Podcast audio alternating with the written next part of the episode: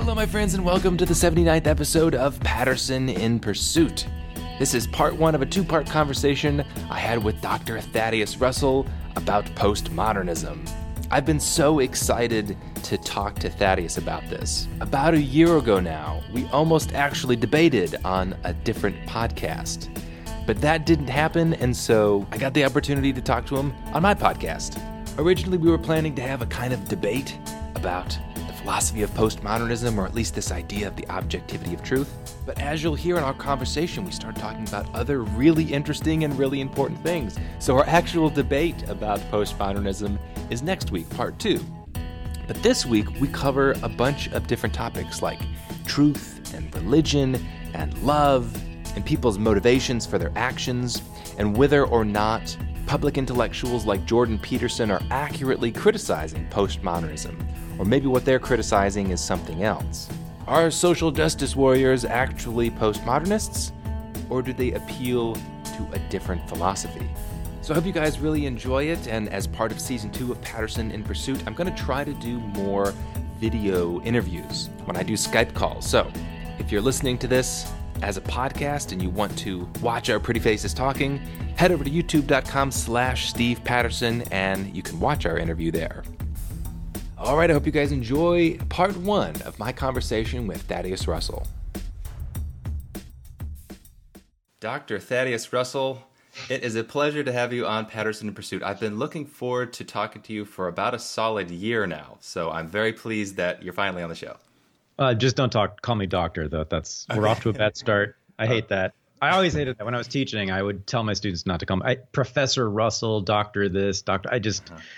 I find it, you know, just in some ways kind of the representation of a lot of the problems I have with academia and one of the reasons I left it, you know, and it just, but anyway, we're good. Just call me Thad. We're, uh, we're already on the same page here. I, it's funny because at the beginning of when I started doing this podcast, I was, I was really debating, do I, do I play along and call people doctor this, doctor that, professor this, and like flatter their egos?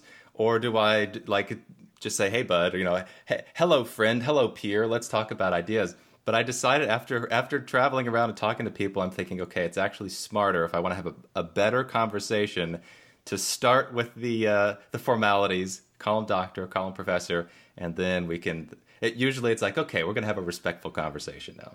I mean, I would think that if you encountered someone who were offended by you calling them by their first name, you would um, you would likely have a less productive and interesting conversation with them. And this is probably that's probably in general the kind of person uh, you're gonna want to you're not gonna want to talk to. I mean, it's not really gonna be useful, right? I mean, right. Th- that means to, it sort of suggests that they are so deeply invested in this whole establishment and project of academia that they're not going to be able or interested in looking at it uh, critically. So exactly. Yeah. Yeah. All right, Thad. Well, it's great to have you on the show. thanks, thanks for having me. so, like I said before we started, um, I kind of want to structure this in three parts. The first thing I want to talk to you about is one of your projects called Renegade University. And then the meat of the conversation, I want to ask you about postmodernism. Because right now, we're kind of in an explosion of public let's say, citing of the postmodernists or yeah. criticizing the postmodernists with people like Jordan Peterson, who's like this big figure everybody's talking about. He's very, very critical of postmodernists.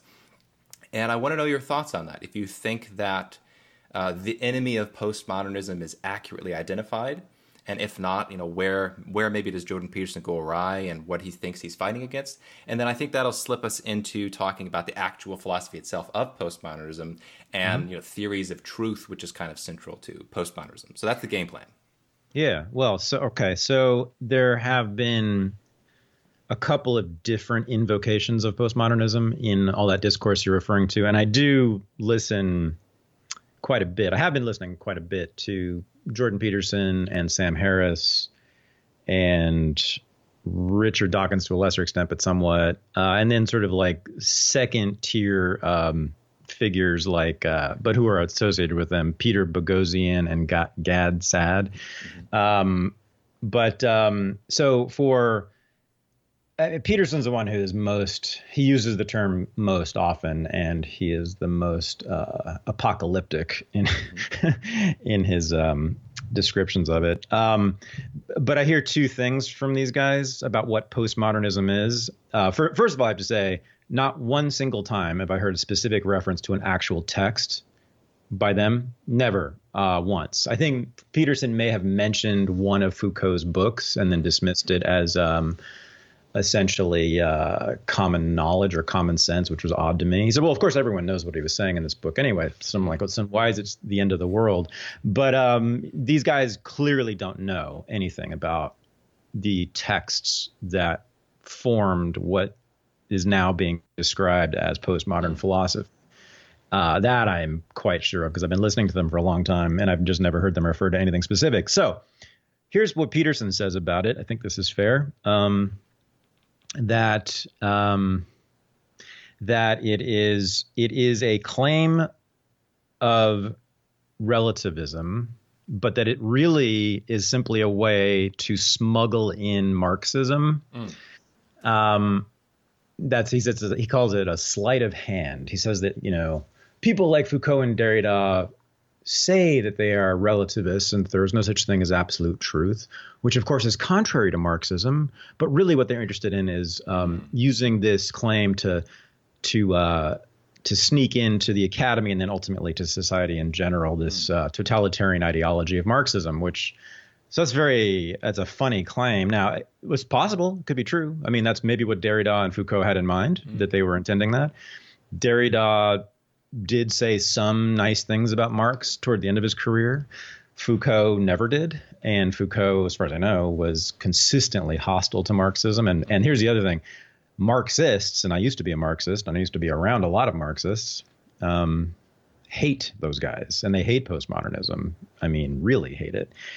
And so it's a very funny idea. Now, I do think that uh, what's I think what's been going on, I think the cause of this uproar is what's been called the social justice warrior mm-hmm. movement, you know.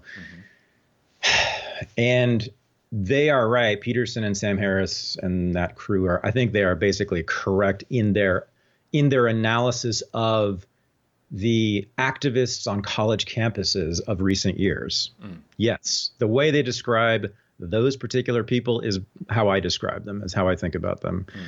I think that they are essentially totalitarian. I think that they it is a form of Marxism, a very particular form that uses sort of identity instead of class but it is it seeks to change the minds of you know fundamentally of all people that it, it, it, relies on shaming public shaming of people it's very maoist really. Spec- if you want to get specific you know specific form of marxism um, it's horrible i hate it and i hate it just as much as the, as they do and that's that's the reason that i am even in that orbit you know sort of the with joe rogan as the hub you know and then sam harris and peterson and those guys are kind of revolve around i'm sort of like a a smaller planet mm-hmm. there. But um, I am in that that world, and um, I think that's what unites us all is sort of a hatred of social justice, what are called social justice warriors, and and I think we share a, a basic analysis of what they are. So, but we're talking mostly about 19 year old college kids, right? well, and and a lot of their professors though. Uh, okay, so that's the question. That's the second question. I, okay. to some extent, no doubt about it, right? because um, I've personally known these people. So uh, yes, it's true. There there are professors who think in essentially the way that those college kids think. Um, but even though I have extreme distaste for pretty much all of academia and almost all professors, um, I think it's actually unfair to say that they are that they are saying exactly what those kids are saying. Um, but anyway, so so, um, well, so let me ask you one thing. There. Yeah, um, yeah. Would it be fair to say then that at least the social justice warriors, their actual ideologies are not postmodern in the strict sense of the term. However, they might themselves invoke the name or thinkers of postmodernism. So, for example, like I, I think back to my college education where this was 10 years ago now, but there still were a lot of these proto SJWs there they had the intolerant authoritarian beliefs and they would let's say cite Foucault or talk about Foucault or or say things. I don't think that they were correctly. Uh, I don't think they really know what they were talking about, but I think they might even identify themselves as postmodernists, mm. even if that's. In, do, do, you agree with that? I don't know. I mean, I haven't seen much evidence of that actually. The only thing I've seen uh, in the college, the protests in colleges in the recent in recent years that is similar at all to the ideas of Foucault and Derrida is this I, this claim about language being violence, mm. right? That's that is a legitimate interpretation of some of Foucault's ideas, um, although I'm not even sure he would completely endorse that. But we can get into that later. But you know, it's the idea that language is power, right? Mm-hmm. Discourse is power. That is sort of the central Foucauldian claim or argument. Um, but he wouldn't. The thing is, they use that to go to to justify things like speech codes. Right, exactly. And expelling people and punishing people and putting people in prison even and killing people and you know doing all sorts of that Foucault absolutely would have rejected, right? Because he's an anti-statist, and this is one of the Foucault is fundamentally an anti-statist politically. Um, and barely mentions capitalism, by the way. And this is one of the reasons that some people, a lot of people on the left and Marxists hate his guts, is that he's when he's when he act when he critiques specific forms of power, material forms of power, mm. it's almost always prisons, state mental hospitals, the asylum, um, police. You know, it's it's almost all form state forms of uh, violence and, and power. So yeah, this is one of the things I've said for a long time. You probably know this. You know, libertarians should all be Foucauldian. I mean, really, like he is to me. Really, he's to me. He is the he is the basis of m- most modern libertarian thought.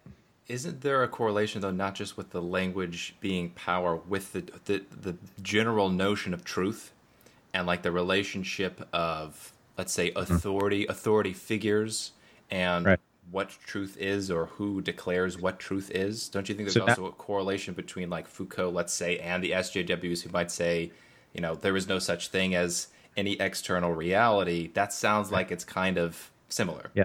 Yeah. So are we transitioning into our argument about whether there's truth? Sounds like you're you're trying to. not yet. No, I'm saying, don't you think okay. there is a correlation though? So it's not just that the postmodernists yeah. say that language is power. It's that it does seem like in in post in postmodernism, as I understand it, there is a strong skepticism of the externality of truth or the public nature of truth. That there is a kind of relativism underseating their philosophy. Do you think that's Fair. Let me let me. I'm not dodging. Uh, let me finish um, describing what I think of as postmodernism, and and I think this will actually help get to what you're going where you're going. Okay. Um, so for Jordan Peterson, you know, he names Derrida and Foucault repeatedly as kind of the main figures in postmodernist thought, and I do too, and most people do too. So that's where he's not uh, controversial at all. I mean, if you just count the number of citations of uh, Foucault and Derrida in academic work over the last 50 years, I'm sure they would outnumber almost anyone else, you know, including Marx, including Shakespeare, whoever. Um, Foucault is everywhere in the academy. If you've spent a minute in college or read academic scholarship, you'll see Foucault's name probably. um, uh, oh, so so yes, and I am big fan of Foucault basically a fan of Derrida. I'm more I'm more a fan of sort of deconstructionism as I understand it, which is Derrida's central um, claim or argument. I find Derrida very, very, very difficult to read and understand. So I'm not even sure. I, am very hesitant to make any claims about you know what he's trying to say. Mm-hmm. Um, but as I read Foucault, um, I am very much in alignment with Foucault. Mm-hmm. Um, and the way that deconstructionism has been described to me by others, the way it is generally described as I see it, mm-hmm. also I agree with. But Foucault's work is really key for me. Um, so those two guys, who everyone agrees are the most important uh, philosophers in the postmodernist tradition, um, uh, yeah, they're they're they're they are I believe, fundamentally libertarian, and they are also certainly relativists in every sense, in every sense, as far as I can tell. Now, there are a bunch of other people who get associated with them and are, who are also called postmodernists, who I'm not as I haven't read their work as closely as I've read Foucault's work, but I have a hard time actually associating them with him at all. People like Lyotard and Baudrillard um, and um, others, uh, Deleuze, Guattari, who, when I read them, what I see is Marxism. I actually see in them more or less what Jordan Peterson is is suggesting about Foucault and Derrida, which is kind of an attempt to use relativism to sneak in some Marxist ideas, right, which is right. that which is that they have my reading is that they have ideas about what is good for people. So they are abs- they are absolutely um, ethical absolutists, right? Um, and cultural absolutists. They pretty clearly know that capitalism, or they presume really that capitalism is bad, that advertising presents false desires or false needs. It doesn't present, sorry, creates false desires and false needs in people's minds. Um, and that there's a better way to live, which is uh, sort of a global egalitarian socialism. Mm-hmm. That's pretty clear, I think, in their work. And so I call them Marxist postmodernists, or really to me, it's just a different thing. It's really different. Foucault hates all that stuff. He hates any sort of claim of universality, um, humanism, the idea that human beings all share characteristics and certainly share some uh, fundamental needs or desires. Um, and most of all, that there is a any rule that should be applied to all mm. people, right? That's a that's very much uh, what Foucault is attacking. In fact. So, would you say that part of the error that people like Peterson are making is they simply draw the boundaries too large? That the, that the people that they're trying to stuff in there, like Lyotard, for example, not really a postmodernist. By by, what you're saying is, if we define what postmodernism is by Derrida and Foucault, which are kind of mm-hmm. definitely the two biggest central figures, that really it's incorrect to even bring these other people in. Yeah, I don't know. I mean, I, I, Peterson and Harris never mentioned these other postmodernist. I think I've heard uh, mention uh, maybe Lyotard once, but literally it, just like as a name. I don't yeah, think he's so about his work at all. He hasn't read any of them. I mean, okay. come on, let's be serious here. I mean, it's I don't know what he's up to. I think he's. I, I, can only speculate as to why he cares so much about this stuff. Um, but yes, if you're talking about if if what he's talking about is Foucault and Derrida, then his claims about them make no sense to me okay. whatsoever. Okay, no. so let me put a new theory forward and see. Um, let me see what you think about this. What if it's the case that what's going on here is there is a reaction to the popularity of relativism in the academy in general, and so young minds, let's say the SJWs, who are thorough, thorough extreme relativists, look up to other thinkers who they know are relativists they say, "Ah, oh, look, Derrida is there, Foucault's there, Lyotard is there," and they just kind of grasp onto those. So they they make that part of their identity. Oh well, I, I'm going to call myself a postmodernist, which and which means that I believe everything is relative. There's no such thing as objective truth, just like these other thinkers.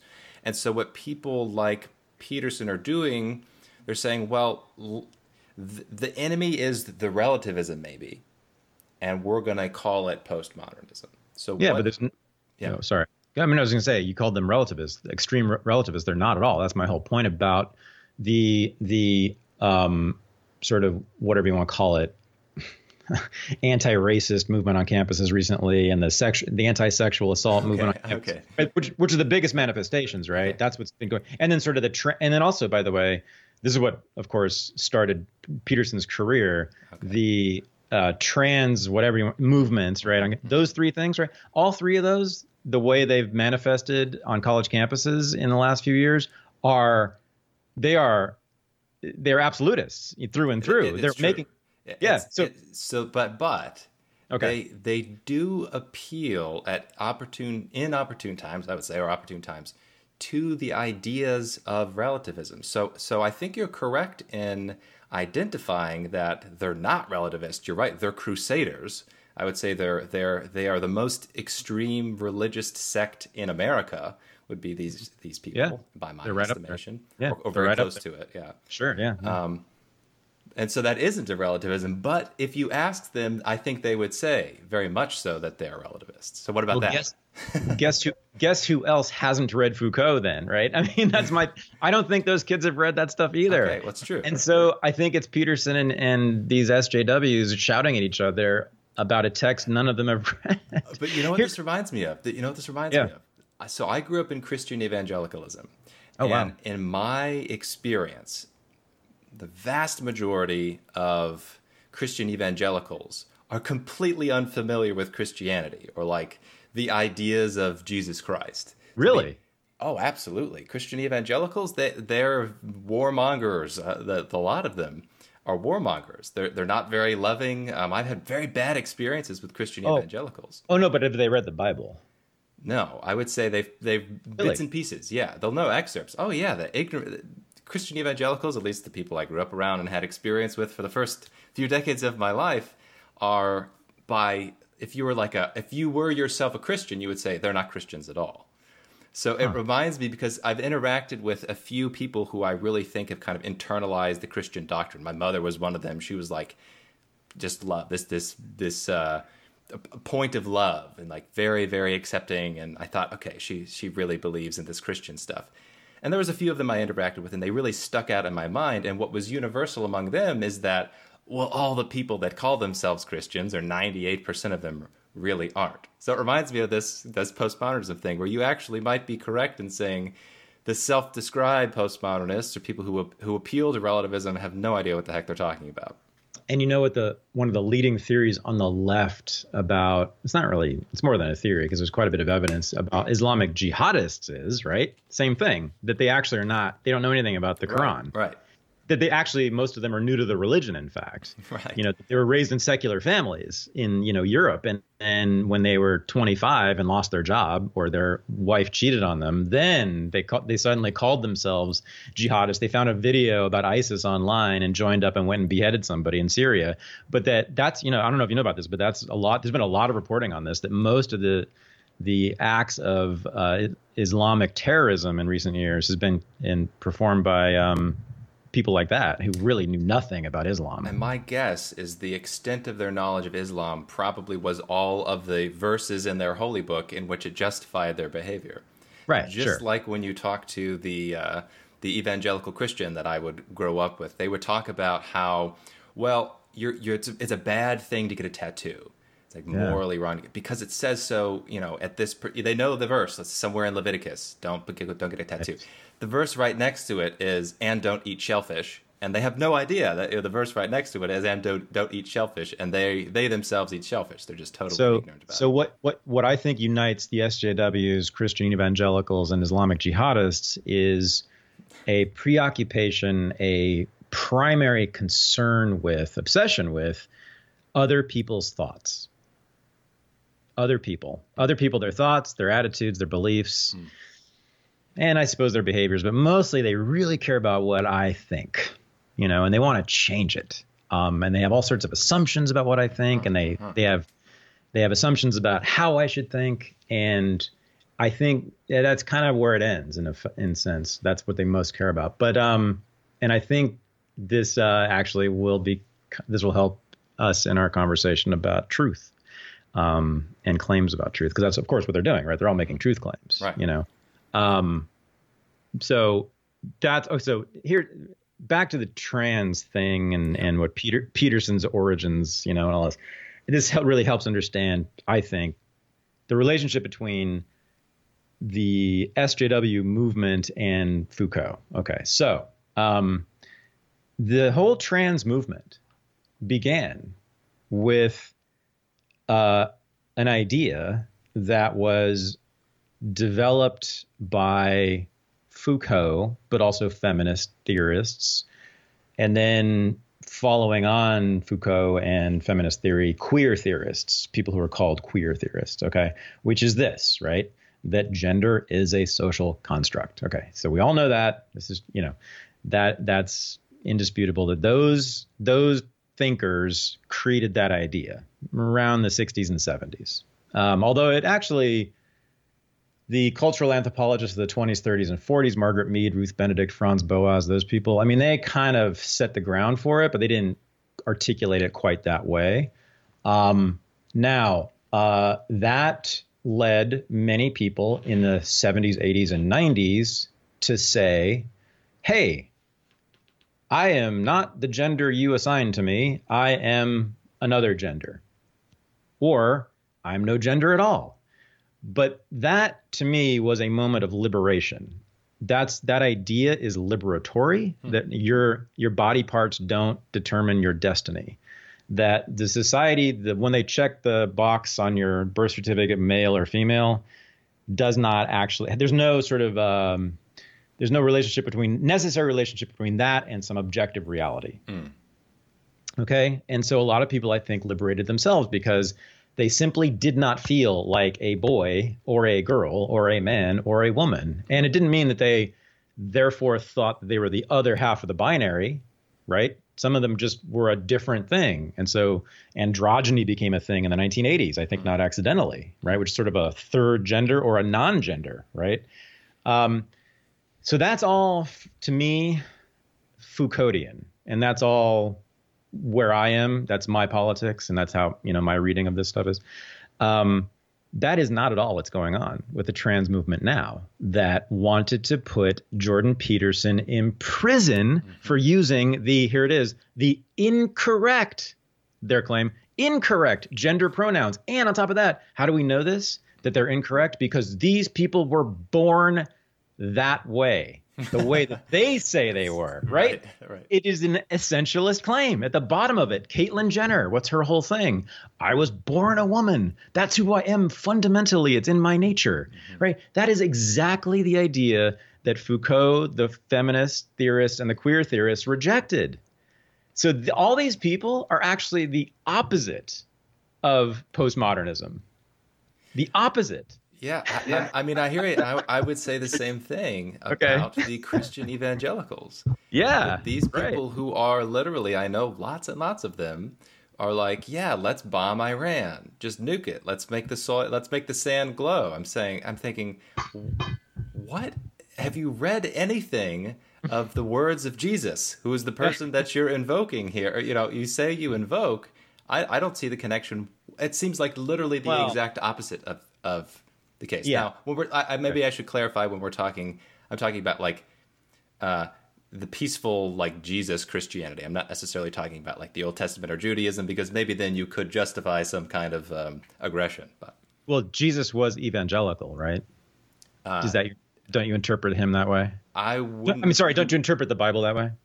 It depends on what you mean by um, evangelical. I would say it, if Jesus were alive in the United States today, he would not be an evangelical. He would be a hippie uh, that would probably be thrown in jail or killed, is my guess. Matthew 28, go and make all nations my disciples. Yeah, I but, mean, but but what evangelical means in terms of denominations is something. It's like a biblical literalist interpretation of the Bible um, that there's like a it's like a it's a denomination evangelicalism. The the strict word evangelical in the sense of go and make all nations okay yes but that's that's there's not really a stru- there's almost no correlation between christian evangelicalism and evangelizing. That's just kind of a nominal thing. Oh whether they actually take up the great commission yeah, so it'd be like um, Catholicism, right? yeah. The, the idea of Catholicism is universality, right? Catholic means universal, but that doesn't actually mean that they are, you know, universalists by any stretch of the imagination. Well, but their belief. So there's a difference between belief and then action, right? So they can, but they all. So right, it's certainly true that most Christian dom- denominations have not gone out and made all tried to make all nations into their disciples, right? Right but but don't most Christian denominations believe that um, Christianity is good and true for all people? Uh, yes, but uh, the actual doctrine itself. So, like the idea that that Jesus, who's supposed to be the central figure in Christianity, would approve of you know nation building and like going out and, and making nations Christian by declaration is is is like uh, Foucault saying that you know you were born the wrong gender. It's like totally not. Yeah. No, to me, sorry, that to me that means they simply disagree on the means, but their end is the same. They agree on the end. They, they that they need that it is their mission Mm-mm. to to make the world Christian. Now, the only the only differ on whether to kill people in order to save them or to just convince them through rhetoric to uh, save themselves. I don't know if that's so. I'm, there's certainly uh, a, a, strain that would agree with that. I think there's actually a very large strain which would which would take the essentialist approach to say, well, this is true and this is liberating, and so you know maybe all you need is exposure to the truth and you'll realize that it is true it's not it's not like you don't have an obligation to go out and be a missionary that type of thing yeah so this is this is what i'm working on now i'm writing the history of american imperialism yeah. right now and uh, that's what it is. So you know the declaration of independence just says all men are created equal. Okay well big deal. That doesn't mean we have to get in tanks and go invade iraq. However right. However, it turns out if you read all of the founding fathers, pretty much, and every president since them, they all interpreted those words as the Great Commission to go out and kill and and invade and conquer and but, occupy but to to make the world America. But what yeah. you're doing, you're interpreting the words of politicians as if they're telling you their true philosophy just because they say this is the Great Commission, this is our what we're supposed to do, doesn't mean that's an accurate representation of the theory. Uh, well, then how do we know what? Well, so the question is what they actually believe, right? That's what you're getting at. Like, how do I know that that's what they actually believed? Well, yeah, so I'm saying if just because somebody invokes the words of Jesus doesn't mean that they're correctly stating the philosophy of Jesus. Just like with Foucault, just because somebody talks about, you know, the gender is a social construct doesn't mean they actually understand what that means. Well, no, I'm not talking about Christianity in this case. I'm talking about its secular version, which is Americanism, or it's really oh. natural. I'm, I'm, talking about natural law, really. So Thomas okay. Jefferson, John Locke, natural law, right? That okay. all people have all people have these rights given to them by, you know, depends on who you ask, the creator or nature. Um, but uh, and so the thing is, as soon as Jefferson's president, what does he do? He invents the United States Marine Corps and goes and invades Tripoli, and has and and tosses out the king of Tripoli and replaces him with a guy who's friendly to the United States in 19 in 1804. Right, so like yeah. immediately after he writes the words "All men are created equal," he goes out and makes disciples of all nations by, well, by, but, but by force of arms. but there's a little there's a there's a sleight of hand there though because what he's he's he might be citing the idea of making uh, evangelizing, but that doesn't mean he. I mean, politicians lie all the time. I mean, what yes. politicians do is they invoke religious imagery sure. and the religious uh, the religion of their population and say, "Oh, look, I'm the one that's really implementing these ideas." To right. go over to Tripoli and bomb them, but I saw so I don't. Uh, but I think there's there's a distinction there though because I don't. Oh sure. Yeah. So so somebody could justifiably say, look, if you're trying to justify your actions based on, let's say, what what the central figure in our religion said, Jesus, it's a non sequitur. You can't you, you can't turn the other cheek and somehow interpret that as bomb them if they're really scary or something. Right. It, it could be a rationalization of some other motive. Right. Yeah. I mean, he could have wanted something else in invading and uh, changing the regime of Tripoli sure. than to make to make it more American. Um, but what would be well? This is we're getting into American history, but you know, basically, then what would be the other what would be the other motivation for Thomas Jefferson? It didn't enrich him. You know, I mean, it did. What's, what's, the motivation for any uh, any warmonger or any politician? I think it's self-aggrandizement is probably a big one. Well, self-aggrandizement of a person who identifies as a Christian or an American, right? And then it becomes the more I aggrandize myself, the more American I make the world, or the more Christian I make the world. So it all fits together really nicely, doesn't it? So what's the what's the hard distinction, you know, I between self between selflessness and self or and selfishness here? I right? think that if you listen to the words of politicians and think that they're telling you some, they're giving you some true insight into the nature of their philosophy, I doubt that. I don't. I, I don't think that's the case. I don't think that especially Christianity. George Bush is a good example. Is the man a Christian? Like, is is actually in his philosophy is he a Christian? I don't think so. Does he appeal to Christianity all the time? Yes. Is he is like the stereotypical evangelical? Yes. But I think he does as good a job. he does as good a job representing Christianity as the SJWs do representing uh, Foucault. Well, I don't know. What about the neoconservatives who actually ran his foreign policy and actually gave him all of his ideas about his own foreign policy and the Iraq War? Right?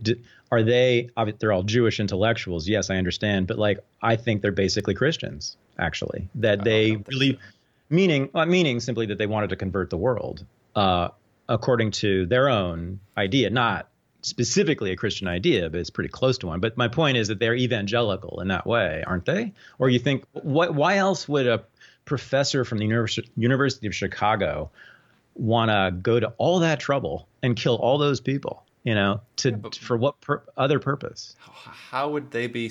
How would they be converting people by killing them or invading another country? Oh, that's just a question of whether it's actually effective to, you know, in that way. But it has been proven in history that it's been very effective in some cases. That's why we have Christians all over the world, Steve, right? because we invaded their countries and killed a bunch of them. This is very interesting. Yeah, I, I don't think that I don't I don't believe politicians. I think they're just in general bad people. Um, yeah, I, I, don't think they're. Uh, I don't think they have like this worldview philosophy that they're thinking. Okay, now I'm in a position of power. Now I'm going to spread the good news and invade another country. So I have had that same impulse and instinct that you have had about them. Uh, it's really it, I fight it all the time because I think I have to fight it. I think it's not a good. I think it's not helpful. I think it's not even really accurate. Um, first of all, to say that they're evil, what does that mean? Um, right? You know. and no, I think they are certainly in America, generally speaking, according to my research um, on them, because I look at their biographies, their deeper biographies. I always go to that first. It looks like they're mostly true believers, actually, that they really do believe this stuff about America being the greatest nation ever. Okay.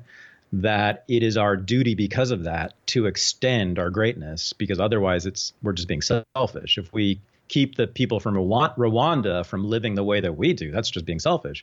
And there are bad people in the world who stop that from happening, namely the dictators of these other countries who keep their poor people under their thumb so that they can't become more like us. And so we've got to take out those dictators, those despots, as Thomas Jefferson called them, and not just liberate the people who lived under them, but to welcome them into our world.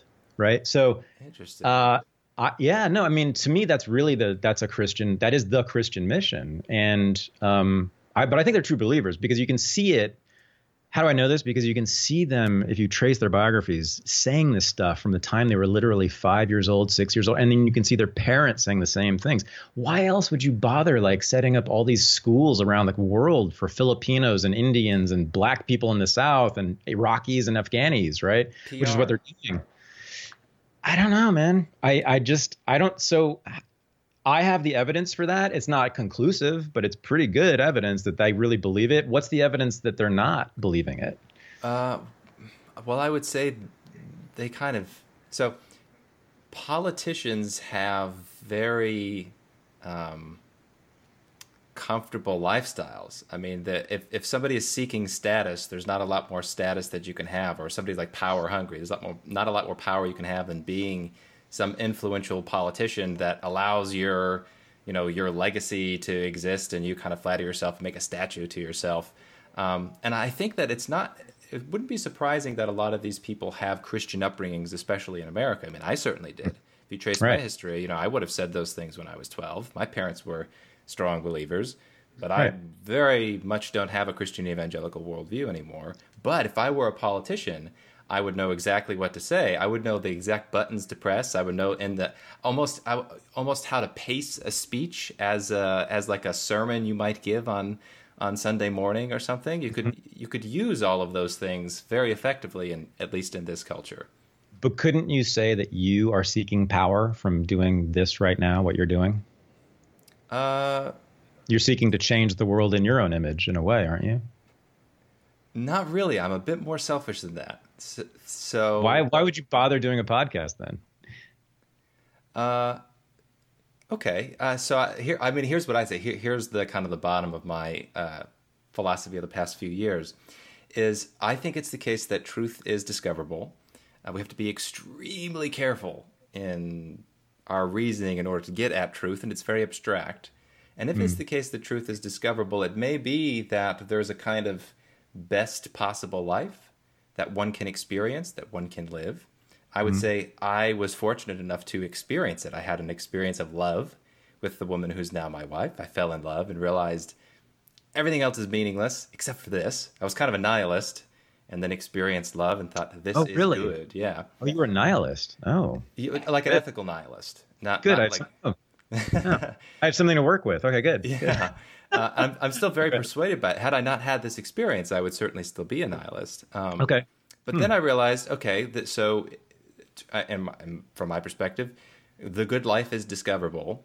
And I guess out of the love that I was shown, I want other people to have those experiences. So it might be true that I do, I do want to have an impact on the world if you consider that power, um, but sure. not in like a controlling way. Like I just want people to experience love. That's kind of my ethical motivation.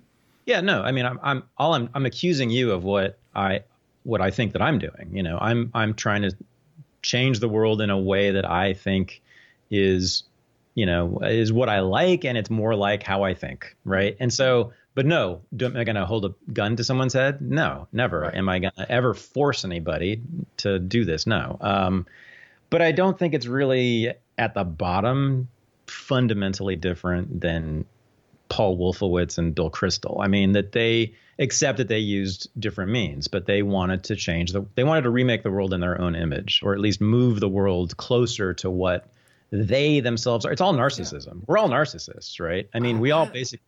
I don't know if that's the case, though. I think that that actually is a very accurate description of what the Wolfowitzes of the world are trying to do. But because I think it, I believe in the objectivity of truth and that there really is such a thing as a good life, I think they're doing it wrong, and I don't think they give a rip about love. I don't think they've had love experiences. I think what they want is is the kind of psychological thrill of wielding power, and they're very good at it. I don't know about that. So, wait, what is this? What happened to you that made you not a nihilist? You fell in love? uh, so, in summary, yeah, it, it, there's not good language to describe it. It was like a religious experience or a spiritual experience. It was something. It was a way of thinking that I had never experienced before. It was like um, a connection outside of my control mm-hmm. that I, I, didn't have a choice whether or not I loved Julia. Mm-hmm. Uh, and yeah, kind of reorient, uh, and it, it, was coupled with a kind of knowledge that this is good. Now, whether or not it's that it is objectively good or it's just like subconsciously good, that like maybe maybe my subconscious has some system of ethics that I bumped into for the first time and realized, oh, I actually have these values I didn't realize I have. That's possible too but mm. um, it was of sufficient power where it kind of restructured my uh, my worldview. so you know, I've had that feeling four times. Maybe. and uh, well, I think so. I think well, I fell in love four times and was felt like it was completely out of my power yeah. to decide uh, whether I was in love with so and so. You know, it just felt I felt like swept away. Yeah. Uh, like I had no agency, you know. Yeah. I had to do this. I had to be with her. I had to, you know, forever. And this was just it. And it was um it felt like a religious experience. I never thought it was a one, but it felt like that, right? It was felt as if there was some external force just pulling me through, you know, history, mm-hmm. right? Um I now think that um I was wrong at least three times. or that there was something else going on three times. Yeah. Uh, we'll, we're still waiting. Jury's out on the fourth, but yeah. uh, you know, although I'd say that my my ideas about the feelings of love I have now for the person I'm with now are at least more um, I don't know, complicated, you know, and I'm more skeptical, I guess I would say, mm. uh, about them. Uh, yeah. Okay. Well, yeah. I think it is. I think it's all love. I think actually the neocons do have the same. this is really important and actually really relevant. Really, it is. Uh, I think they. Um, I think love is a very dangerous concept, uh, and it um, because of course Christian love, you know, certainly has been interpreted as making the world Christian. And that's why we have Christians in Mexico.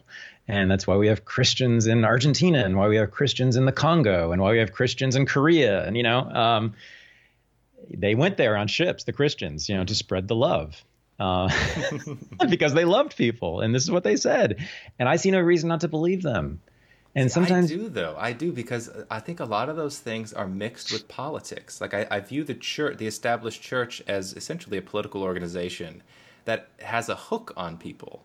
So mm-hmm. so the so I can see the idea of the the church wanting to spread its influence as a state might want to spread its influence through the method of um, evangelizing ideas. And it just so happens that maybe the head of the church is like the head of state or has the authority of God to make declarations that have like political implications. Yeah. So which okay, this is about defining love. So which which definition of love uh, matches yours? So Historic. Not, I, uh, okay, so this is such a good conversation. I, we have to go with it because this this is yeah most, most important ideas in the world from my I perspective. Um, so when this happened, I had a couple of uh, uh, realizations. My wife also had some some powerful experiences, and the, the word that we used to describe it was verb, because the word love did not capture whatever we were experiencing. Um, so it's like I love bacon and like I I love uh, there's oh. w- w- women before I've been obsessed with or like been whatever they infatuated with that mm-hmm. love. They said I love. It ain't what what this is. So we called it verb. It was like this some new thing that we need a new concept for. If you could, in my worldview, it is the love that genuinely religious people or genuinely spiritual people of all denominations have been writing about for thousands of years. It's a love so powerful that you your your the orient your value system gets totally reoriented where your own life is significantly less important than mm. the object of your love that you're willing to die in the you know, like in the Christian case yeah be a christian case of love that this guy loved the world so much that he he just died you know it was nailed to a cross yeah that yeah. that kind of love that people describe right yeah. oh oh yeah um, well so guess how many christians died in uh, spreading christianity across the world Quite this, this, this was just nothing but war, right? So in wars, in all wars, you know, yeah. both people on both sides die, right? So missionaries died. Missionaries, think yeah. about sacrifice think can you imagine i mean it still boggles the mind like the number of christian missionaries who went from a town in new england or from sussex or you know all the way on boats that were leaking and often sank in the atlantic or pacific right in the 18th century or 19th century and then sailed to places that they weren't even sure existed and then got off the boat in this place where everybody hated them no one spoke their language they had to live under trees for years and years and years and tried to convert these people who couldn't even speak their language to a religion that they had never heard of that required its own immense set of self uh, sacrifices. And they starved and were naked and cold and hungry and, and often were killed killed by people right who lived in those places they were trying to convert. Uh, you want to talk about sacrifice? Yeah. Who sacrificed more than christian missionaries? Ever right they loved those people, Steve.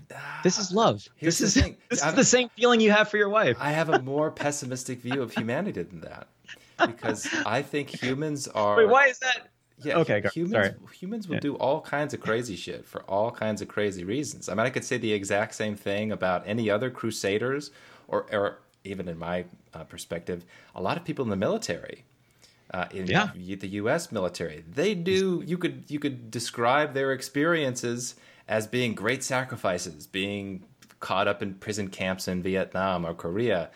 But mm-hmm. I don't view that as love. I just say, well, people are crazy. They have some crazy ideas. They're very manipulable. And if you're a politician who wants to expand your influence, well, if you can mix religion in with politics and say you're going to get a lot of uh, prestige and esteem if you do as I say and go fight these people, maybe that's why we see um, the proliferation of what you might call imperialism or things like that, it, whether it's religious imperialism or political imperialism. So, in Paul's Epistle to the Romans, another book everyone should read immediately, um, this is where he lays out the doctrine of Christian asceticism, right? In which he says that we should sacrifice our own pleasures, our, our own identities, essentially, is how I read it, you know, for God. This is this is at the heart of Christian most Christian doctrine, I think, you know, since then, which it, it's this idea, right, that we sacrifice ourselves for God, for uh, and and to make and yeah. to make the world okay. into God's community. So, so this is this is the other part of when you asked uh, what type of love. Now, this is the other part of the experience. I realized as well that a lot of my rejection of Christianity, Christian evangelicalism, um, was based on, I think, a, a, misunderstanding of Paul, would be an example. Mm-hmm. Because up until that point, I had interpreted Paul as being prescriptive. This is the thing that you're supposed to do. If you you should love, which means you should act in this way.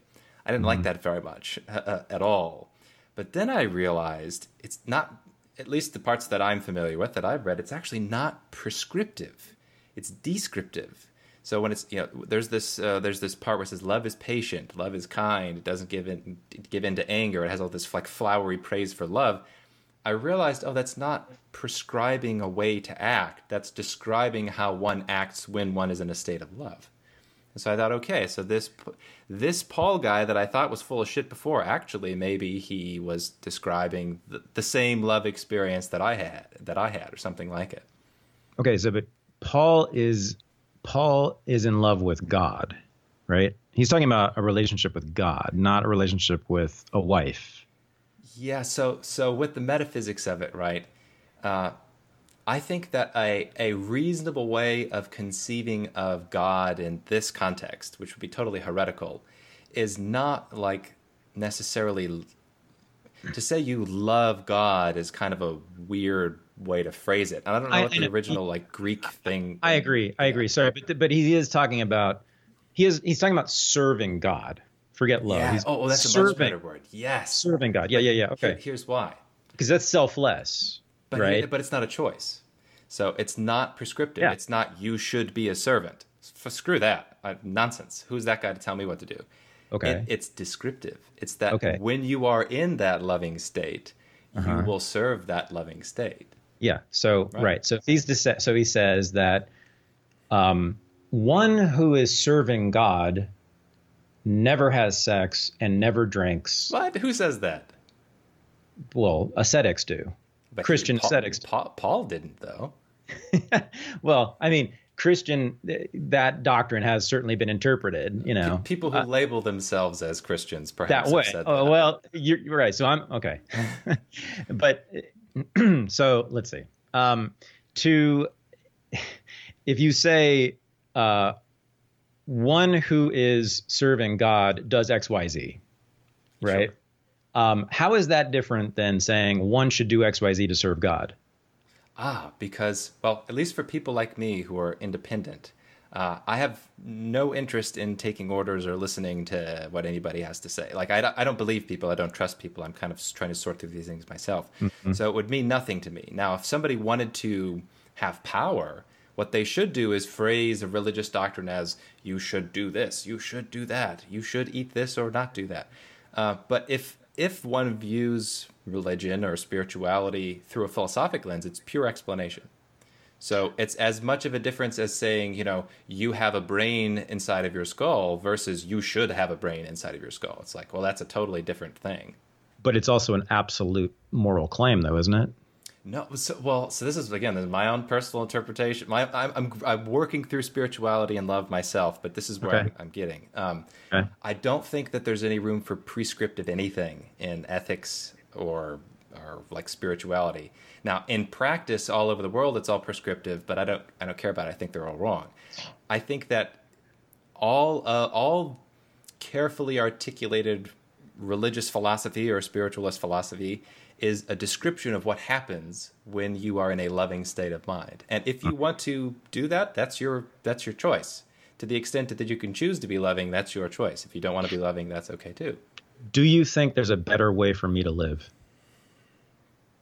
Uh, so I have reason to believe that in my case, uh-huh. uh, there is definitely a level of of contentment which I didn't know was possible. Um, there's a there's a type of experience which I didn't know existed, which is by and for me the most powerful experience and mindset uh, that I've ever experienced, and like that's what I want. So for me, there's definitely clear as day that's like my meaning of life or like my value system. For other people, I don't know because I'm not in other people's minds. But based on my conversations and experiences with a handful of people that have had similar experiences, I do have reason to believe that other humans have a similar structure. Now, I have no, I, I say nothing prescriptive, but something that also motivates me is if I can phrase things in such a way that people like would be persuaded by, or like keep an open mind, or um, like like myself, let's say ten years ago, prior to this love experience, I'm kind of talking to myself, or like trying to trying to open the mind of my 17 year old self to say, hey, keep open to these experiences. Maybe there's some truth to be found here. You know, so so I, I don't want to persuade anybody of anything. I just want to explain things, and then if if that allows people to more readily have a love experience, then I feel very good about it. If you're, are you saying that you you suspect that some people might benefit according to their own values by adopting some of the things that you have practiced? Uh, I wouldn't put it that way. I would say so. There's a quote from Leo Tolstoy where he says, "It is not given to man to know his own needs." And I remember encountering that very shortly after I had this love experience, and I thought, "Oh wow, that actually fits my experience." I thought I ha- I thought I understood my value system and I was choosing them, but then I bump into this and I think, "Oh crap, there's something." Apparently, I value things in a totally different way than I realized I did. So, I, uh, to answer your question, I think that there are lots of other human. It might be a universal human thing. I don't know, but my guess is that there are lots of other humans who have values and needs that they don't even know they have. And if they had the experience that I had, they would realize how important love is. If they had the experience that you had, they might know how valuable love is, or they might just be happier, or what is the outcome? possible outcome? So it might be that they would discover. It's not just knowledge, right? There's a there's some. Are you are you describing happiness here?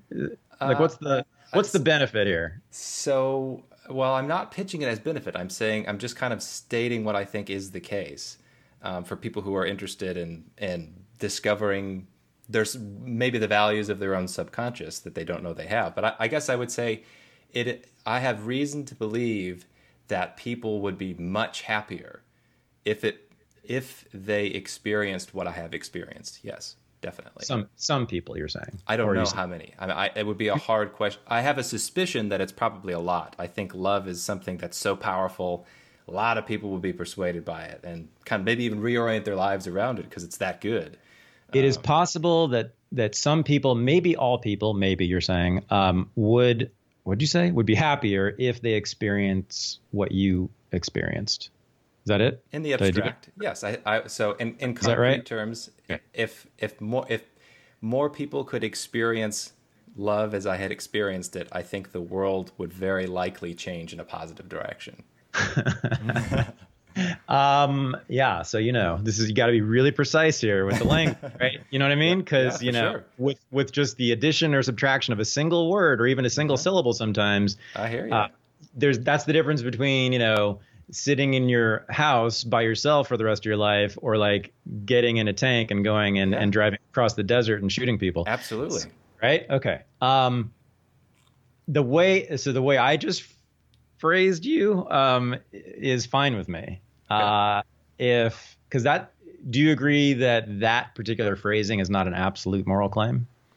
I so I'm very persuaded by ethical nihilism. I say I'm an ethical nihilist with one exception. Okay, uh, it's kind of a big exception. So oh. everything Uh-oh. is meaningless except uh-huh. for love, and because love for me in my own system is the most important thing in the world, is the meaning of life that huh. gives value to life for me. Uh, uh-huh. It may be the case that other people have a similar kind of structure, even if they don't realize it, like a similar ethical structure. Um, yeah. But yeah, that's my position. Have you ever read Histories of Love? No, never heard of it. You should. No, there are several. I mean, there are many people who have oh. written the history. book. Oh. I think there is one actually, and there have been courses I've seen uh, taught on the history of love, meaning the history of the concept, right? Mm, yeah um, the history of the word, the history of the concept, the history of the meaning of the concept, and the meaning of the word.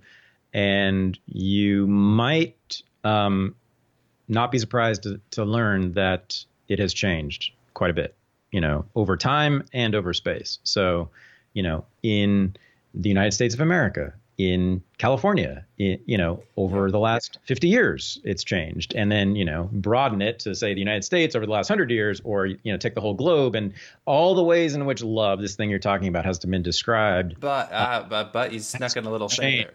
You said what? love this thing you're talking about. My position is I mm. doubt that most people have any idea of what I'm talking about because I didn't have that. Most people, when I talk to them about this, if we talk about this, they're like they look at me like I have two heads. Like, what the heck are you talking about? You had some religious experience. They have no. Wait, yeah. What? Hold on. So you now now you're saying that you you you believe that you're the only person who's ever experienced this? No, no, no. I didn't say that. Oh, I said oh. I don't. I think that most people, at least that I engage with in this culture, have not had this experience. I, I have every reason to believe in reading writing from thousands of years ago that the people who are lucky enough to experience verb uh, mm-hmm. are massively changed by it. But I don't think most people experience it. I don't. I don't think, and I'm not exactly sure the reason for that. I think it has something. I have some theories on that. Um, but from what I see when I look around, I don't think that most people have experienced verb. Uh huh. Yeah. So you know what I think? I think I think you are the only person who's ever experienced what you've experienced. okay, yeah, fair enough.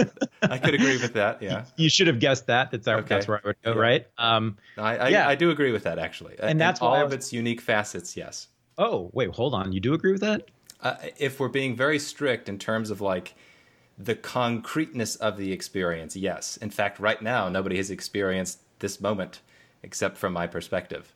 Uh huh. Yeah. Okay that's why I was pointing you to histories of love because you used that term to describe your experience. And I said, well, you know, millions and millions and millions and billions and billions of people over millennia or centuries at least have used that term and used that concept yes. and they've used it in in infinite ways infinite ways you will never find two that match you well, will never find two that match see this is where i think you and i uh, will have okay. very interesting uh, discussion about postmodernism and okay. language because I actually agree with that. And I think that's the case not just with love, that's pretty much the case with every word. I think oh. that everybody has their own kind of network, their, their conceptual network of what they mean by certain things. And I, you can get really close, you get really close, like concentric circles. But I think in general, we all have slightly different definitions, even for things like cat or dog. That actually means something different to me than it does for you. And I imagine that's probably something you're partial to. Oh yeah, I'm yeah. okay. Wow. So then, guess what? I love you because that's what I think. yeah, right. I mean, I don't know what. The, how do we differ then? That's pretty oh, much. we differ so fundamentally.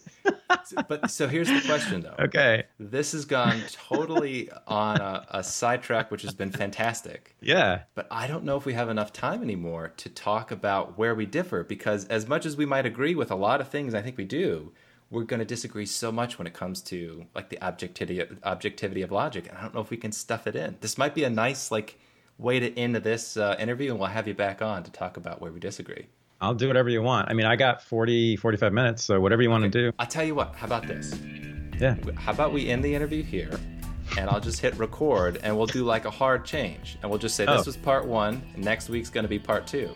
Oh, yeah, sure. Yeah. Okay, cool. All right, that was my conversation with Thad.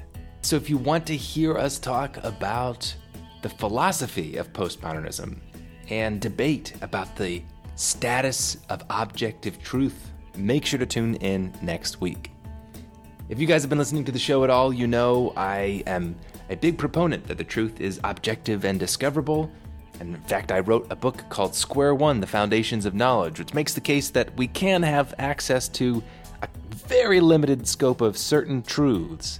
We can make those truths objective if we're careful, but this is kind of the antithesis of the postmodern relativist philosophy. So, as you can imagine, we had a fantastic debate about it, and you don't want to miss it. So, that's all for me today.